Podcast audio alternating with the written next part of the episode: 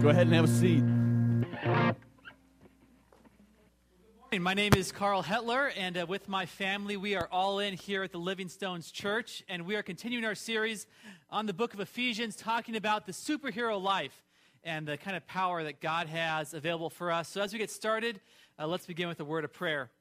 God, we thank you so much for today, for this beautiful weather you've given us, for the chance we've had to gather together to sing songs of praise to you to remember your sacrifice at communion, and now, Lord, to hear your word.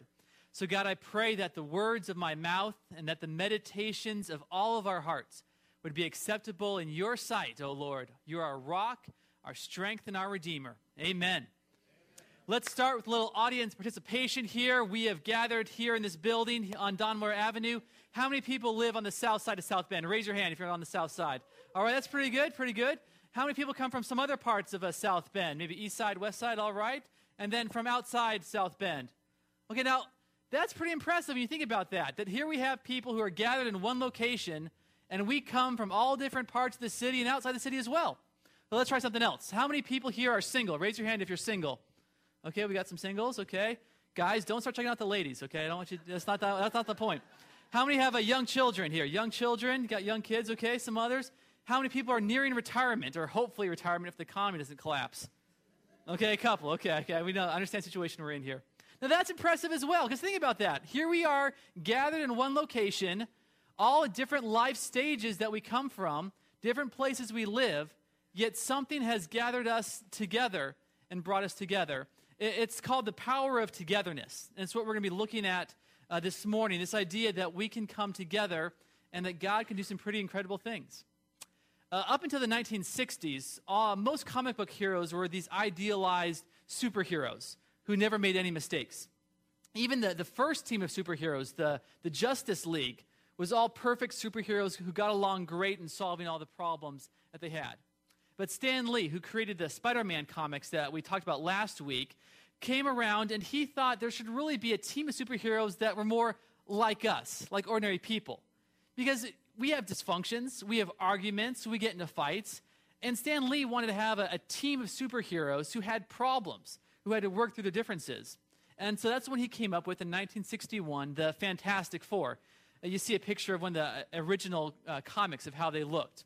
And you had this team of astronauts that went into space and were exposed as cosmic radiation, and suddenly were incredibly changed. There was Mr. Fantastic, there was his wife who could, who could stretch, but then you also had her younger brother, who, the Torch, who was this brash and arrogant youngster. Because up until that point, all the superhero sidekicks had been like Robin, you know, perfect, compliant, always doing what was asked of them. But that changed with the Torch. And then you had their, their college friend who was transformed into this thing this grumpy, disagreeable, animosity guy who caused problems all the time. This was a dysfunctional family of superheroes. They had this common experience.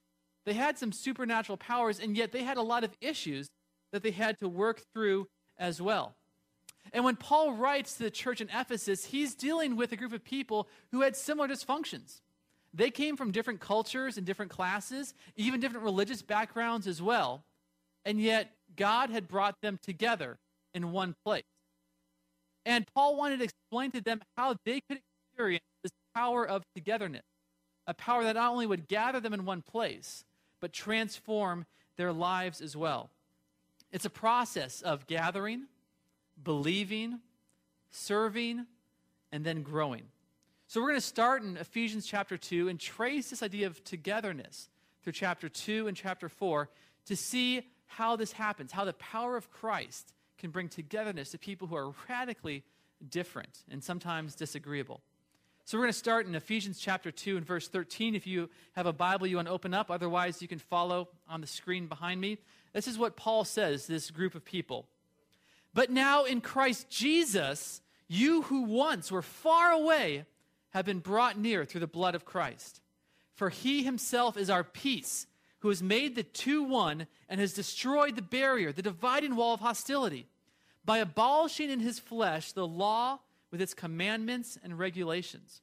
His purpose was to create in himself one new man out of the two, thus making peace.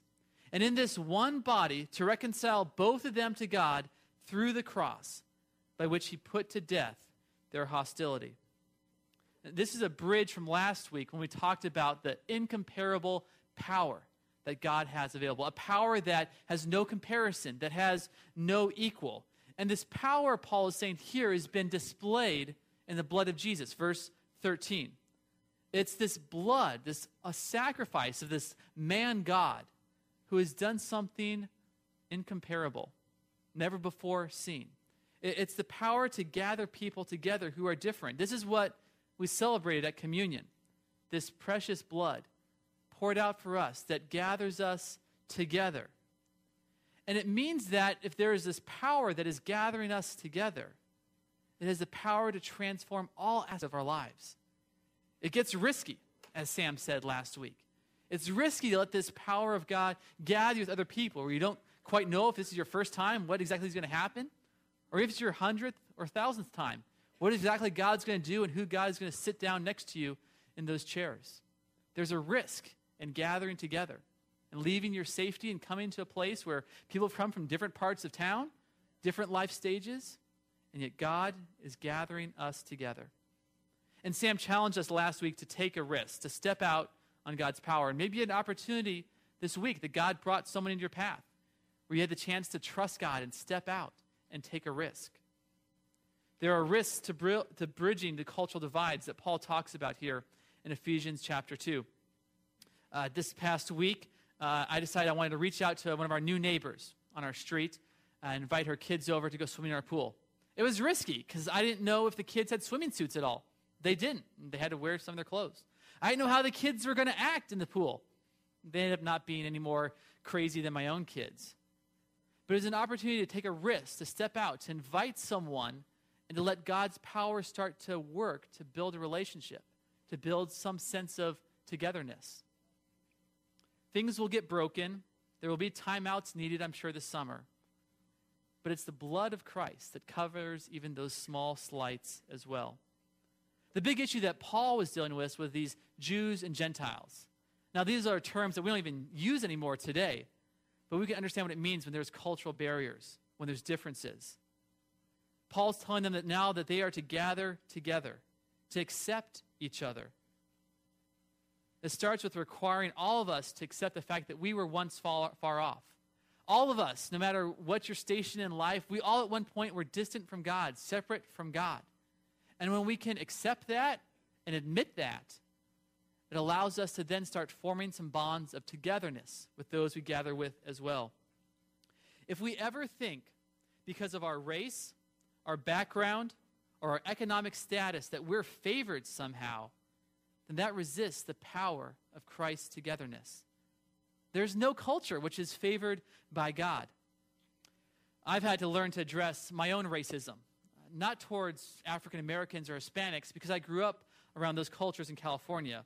But moving here to Indiana, for me, it's been the small town, NASCAR loving truck driver.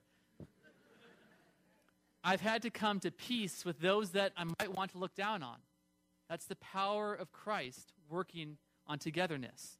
And Paul repeats this idea of peace twice in verse 14 as well as verse 15 he talks about the importance of peace. And we've talked about peace before. It's not the, the absence of conflict, but much more than that.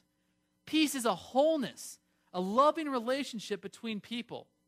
And it's all the more amazing we consider that these are people from different cultures who had animosities, who had differences, who had distrust. And yet Paul is saying there is a peace that when you gather together, binds you together in community.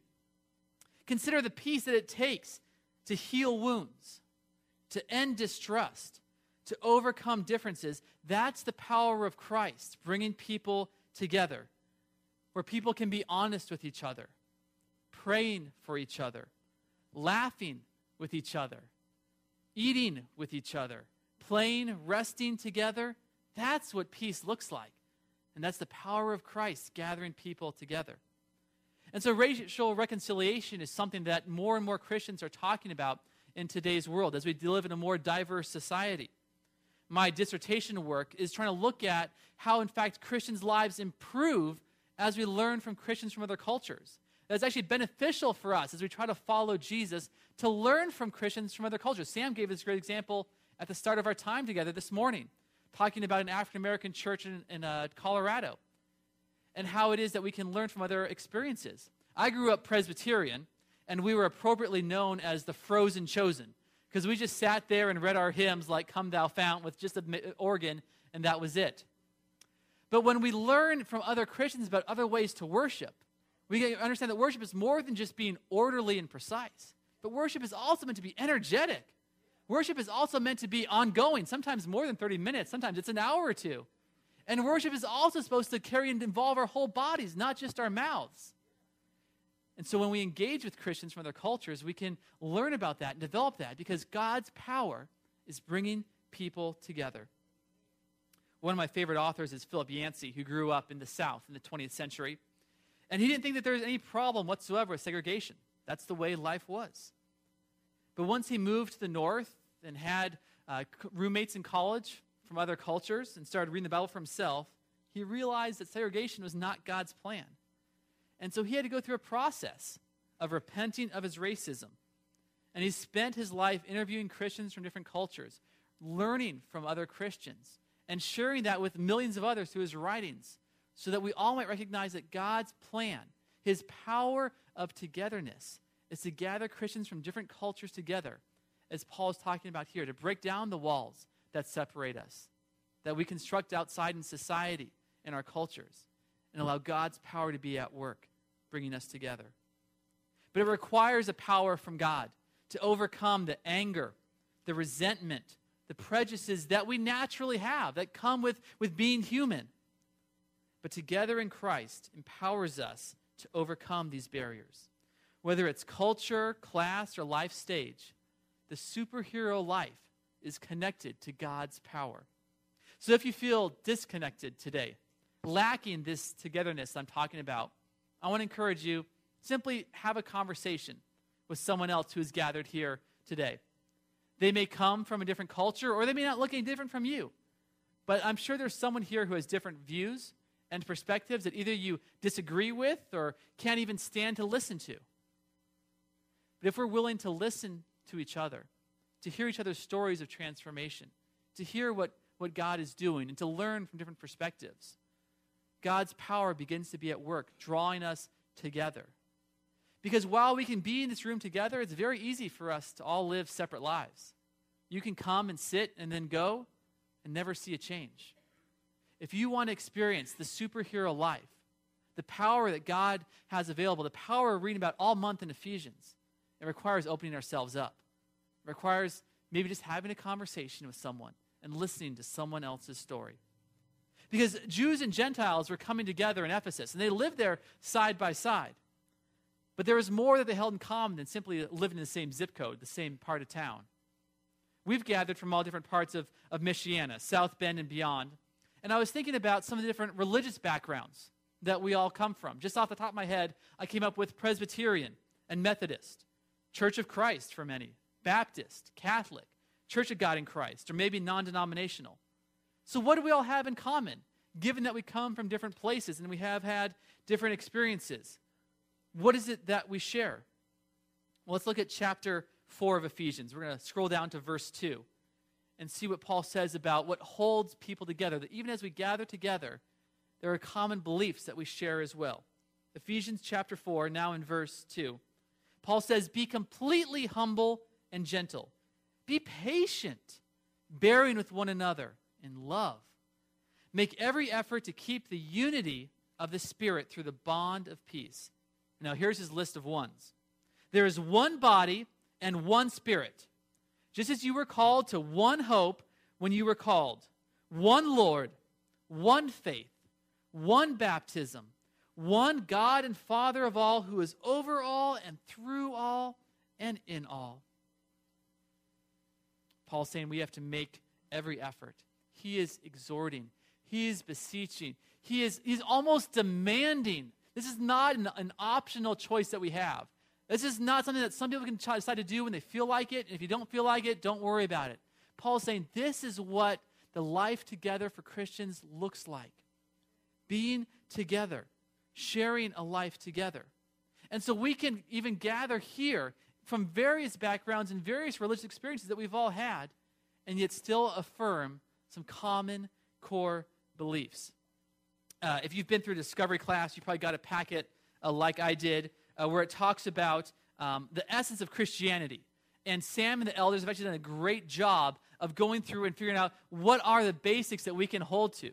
What are the orthodox teachings that have been down for the past 2,000 years that we can, as Christians from various backgrounds, agree on? Because we don't want to be fighting and arguing over everything, but we want to be united together. Amen? And so if you want to if you have one of these, you can read through all the details. If this is something you want to learn more about, talk to Pastor Sam. He would love to give you some more information about what are all the common core beliefs that we hold as we come together, believing together. Uh, there's one that I just want to hit here in this passage of Ephesians 4, and that is this idea that, that God is, is Trinity. You see the references to one Spirit and one Lord and one Father there is a, a, togetherness that we have that is based in, in who God is and God's identity. We have a common past together, forgiven by Jesus. We have a common present moment together, living in the power of the Spirit. And we have a common future as well together, being with the Father, Son, and Spirit for the, for the rest of time and throughout eternity. And that is based on understanding who God is as Father, Son, and Holy Spirit. Is God divided? I need an answer. Thank you. Thank you. Very good. Uh, does the Father complain about the Son? No. Uh, is the Son jealous of the Spirit? Does the Spirit ignore the Father? No. The, the Father, Son, and Holy Spirit, why the idea of the Trinity is so important is because it is this perfect picture of togetherness, of what it looks like for God Himself to be interconnected, to be relational, to be interdependent to be loving and caring in himself and in who he is. When Americans say, uh, one nation under God, or in God we trust, it can mean a lot of different things to what that, that God is. And that's why the Christian understanding of God is, to use a theological word, uh, Trinitarian, which speaks to this idea of community, of relationship. The power of the superhero life comes from our togetherness, and it's rooted in God, in His character, in, in who He is, and simply His identity. And so, not only does it lead us to understand togetherness as community, as relationship, but also as one of sacrifice and presence. Now, this leaves room for disagreements. We can disagree on some of the, the minor things, like, for example, when Jesus is going to return and what that's going to look like. But we all still have that same hope that Paul's talking about here. One hope. I long for the day when there are no more tears or fears, no more sadness and madness, an end to the war and always wanting more, a stop to the fighting and the self righting, a quit of the pain and the blame till the end of time with no more rhymes. There's an often repeated phrase from the last couple centuries that Christians have used as places like Europe have exploded in war as different Christian tribes fight with each other over minor points of doctrine and theology. And whole nations have been carved up because of this. And so this, this phrase was coined in essentials, unity, in doubtful matters, liberty, in all things, charity. It's a lofty ideal that the church hasn't often lived up to, but it's what it looks like to believe together in essentials, unity, in doubtful matters, liberty, in all things, charity. One of the earliest formulations of the Christian faith, of what we believe together, was called the Apostles' Creed.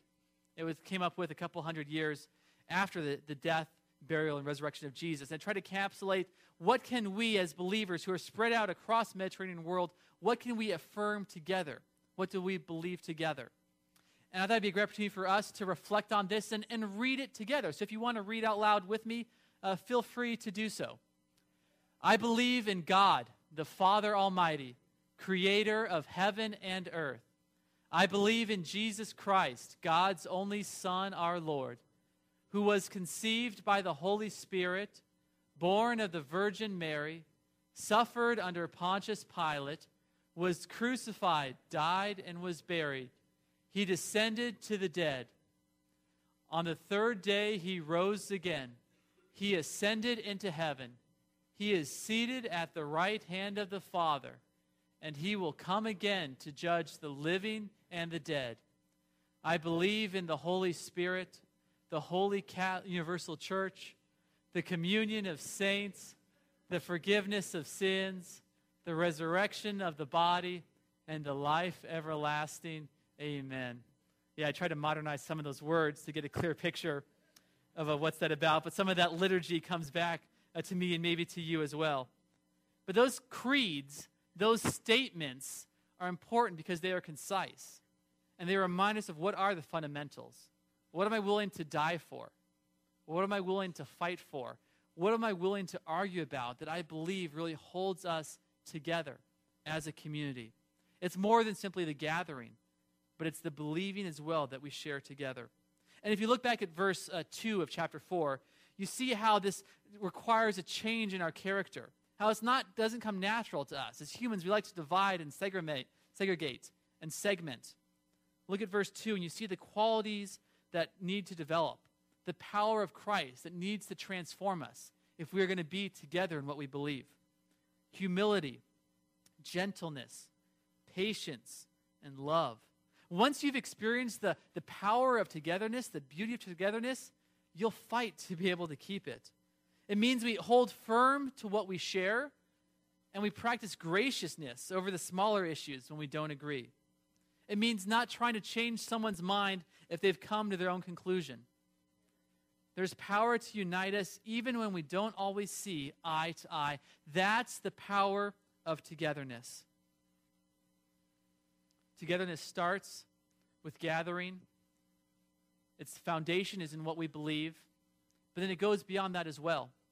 Uh, look around the facilities for a minute and consider all the different skills and services that go on. You have all the instruments upstage here that are different people who have skills and abilities to engage us in worship and to encourage us to worship God.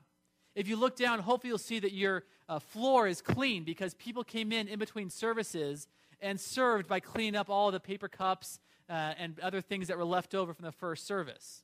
If you look to the back, you see our audiovisual guys back there making sure everything sounds good and all the sl- slides are in the right order, using their gifts and skills as well.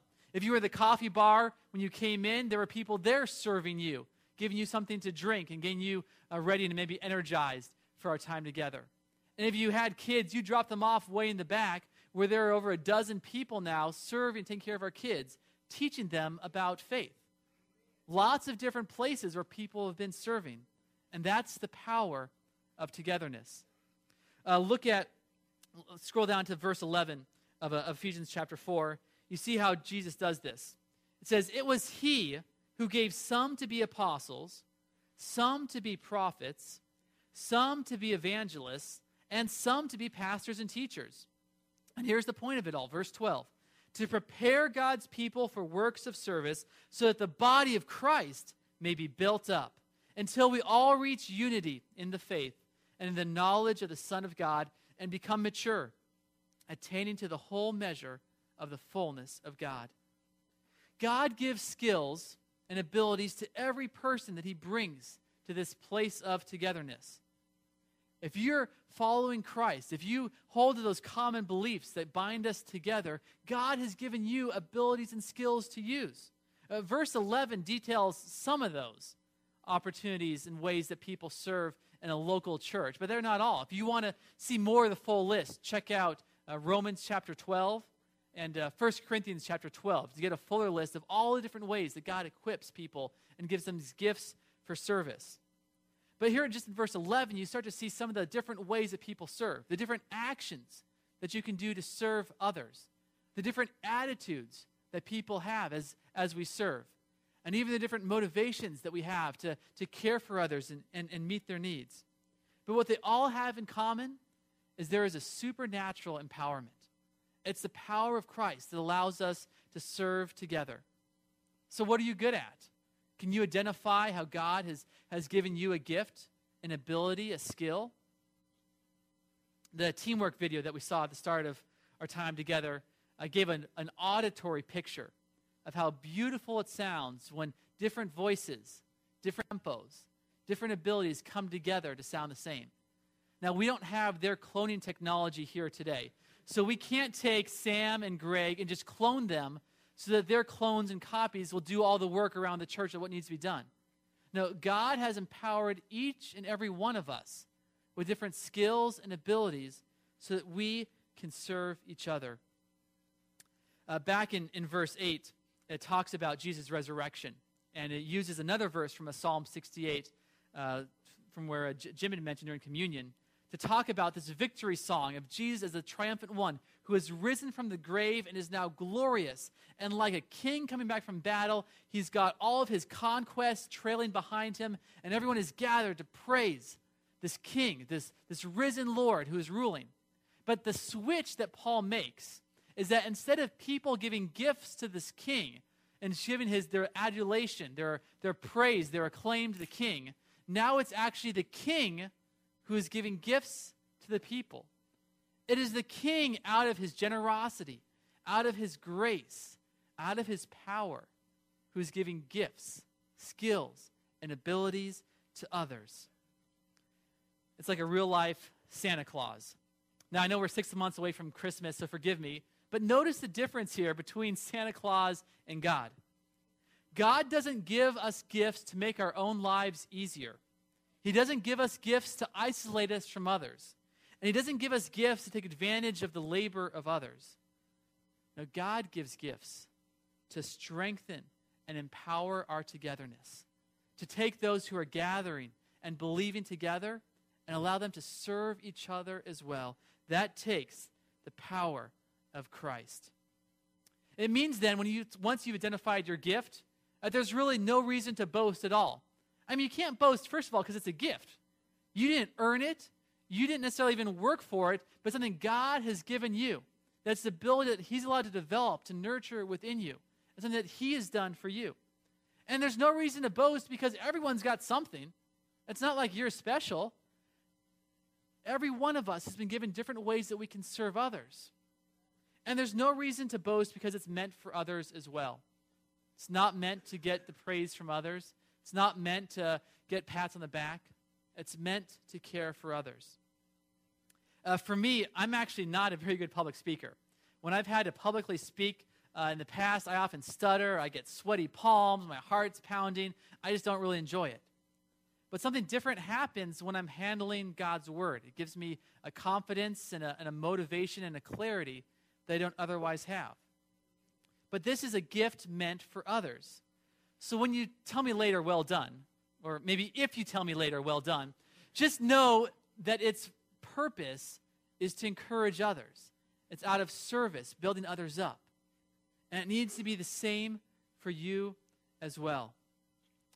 We need each other. You need you. And you need you. And, and the guy in the back, you need the people up front.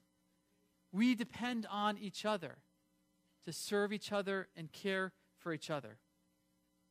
So, who are you serving?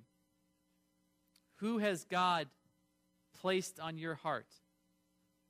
Who gets your time, your energy, your prayers? if you're following Christ, a part of this togetherness, that power extends to giving you a, a, role for service.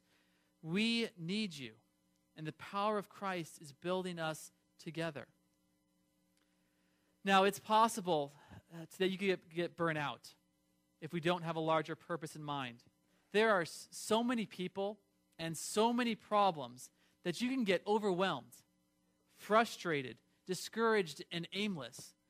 So, Paul wraps up this section by telling us the, the point of our togetherness. What's the point of gathering together people? What's the point of people having common beliefs? What's really even the point of people serving each other if there's not some goal in mind? And so Paul tells us what the superhero life looks like. Part of the longevity of the Fantastic Four, why they've lasted for 50 years, is because they don't change. The characters have the same problems and foibles. They keep making the same mistakes, arguing with each other, having the same personality quirks. And so it makes for a great comic book story, and they're fun to read. But I think it would make for a pretty frustrating life to keep making the same mistakes over and over again and to never see any change. So here's where Paul ends. Look it down at verse 14. Then we will no longer be infants tossed back and forth by the waves, blown here and there by every wind of teaching and by the cunning and craftiness of men in their deceitful scheming. Instead, speaking the truth in love, we will in all things grow up into Him who is the head, that is, Christ. From Him, the whole body, joined and held together by every supporting ligament, grows and builds itself up in love as each part does its work. When we start on our walk of following Jesus, maybe some of you are in that place today, it's appropriate to be treated like infants, to be nurtured and protected, to be watched over and cared for. But no one wants to stay a baby forever. Just as a human, you would hate for your kids to remain as babies, never growing up, you know, take care of themselves. So it is God's plan for us is to mature and to grow. We can't stay in that baby state forever. Jesus wants us to grow and mature, not only to stay connected, but to start looking more like Him. That's our goal. That's our, our end result. I grew up in California, and when I started following Jesus, I listened to this guy on the radio, uh, Harold Camping. Great Bible teacher, knew his Bible forwards and backwards, knew all these different connections, all these verses he had memorized. Really insightful guy. But I eventually started reading the Bible for myself and started checking out what he had to say. And some of the things didn't start to make very good sense to me. So, for example, in 1994, when he said the world was going to end and then it didn't, kind of wonder what was going on. And then when he said, well, you could stop going to church, that the church age has ended, you could just stay home and listen to him on the radio, that didn't make a lot of sense either. If you don't grow up and learn to start feeding yourself, you can remain a baby and be misled by others, by people who can twist Scripture if you don't learn to read for yourself. And so I hope that everything I've said here today, you'll check against Scripture because the goal is for you to mature and grow up, to find the encouragement and strength from others as you mature, and then be able to serve and, and encourage others and pass that along and check things out for yourself. The culmination of our coming together is finding our identity in Christ. That's the superhero life. The power of Christ, which brings us together, unites us in belief and empowers us for service, and finally, changes us to look like Jesus. That's the power of togetherness, bringing us together, uniting us in belief, empowering us for service, and finally, changing us to look like Jesus.